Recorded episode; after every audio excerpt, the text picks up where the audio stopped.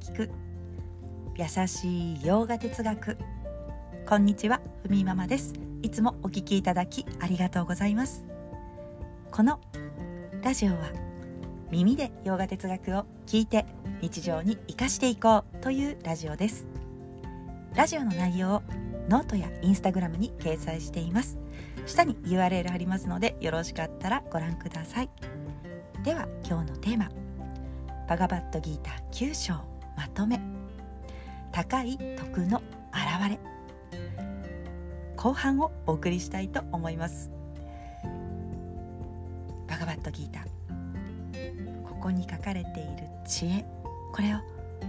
知りたいと思う人はせんにんにひとりだとギータのなな章でも言われているくらいですが、このラジオをお聞きの皆様はどれだけたくさんの徳を積んでこられたかと思うと、本当に頭が下がる思いです。まあ、自然の摂理を理解しようと、そういう気持ちを持った人をバクタと言います。自分を知りたい、世界を知りたい、自然の摂理を、そして世界を、真実を知りたいという思い、これは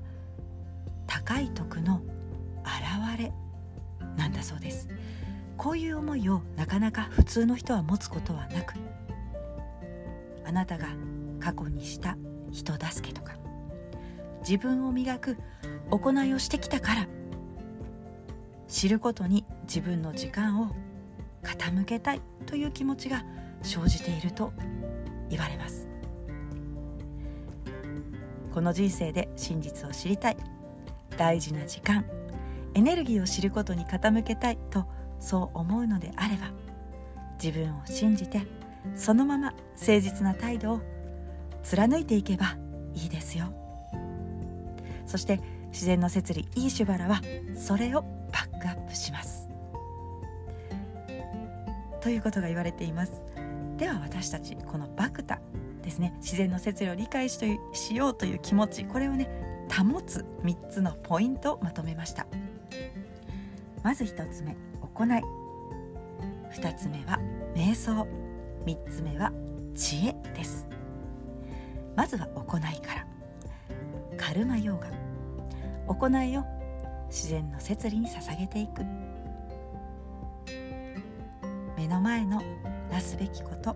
それを前向きな態度で行っていくことが自分を磨くことにつながります。そしてふたつめの瞑想、自然の摂理に心をつなげていく。まあ、サットバでできている心というのを摂理につなげていくことも大事です。そして知恵ですね。知恵に入る前に、まあ、カルマヨーガというのは、このタマスでできた肉体も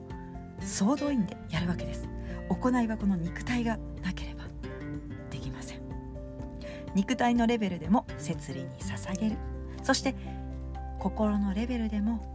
摂理とつながっていく瞑想ですね。そしてみっつめの知恵、ニャーナン。知恵のレベルで私たちは摂理を深く理解します。このみっつのポイントを押さえれば、自由への扉は開かれますということです。まあ、そんな風に自然の摂理について理解を深めようとする態度のことをバクティと言いました。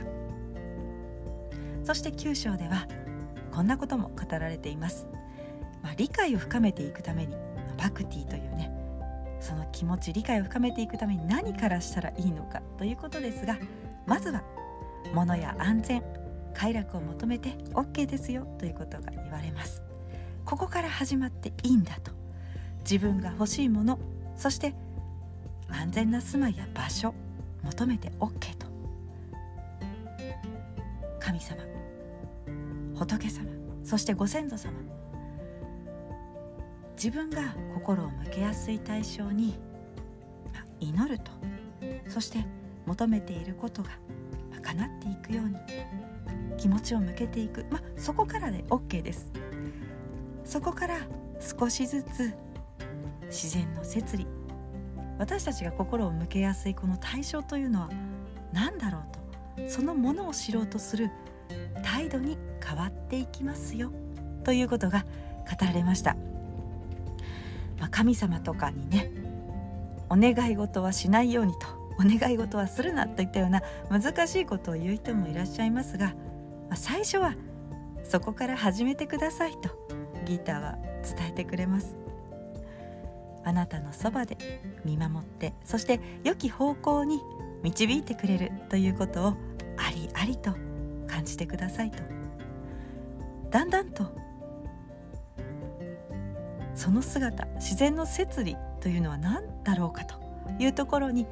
成熟していくので、そこまで待ちましょうということが言われました。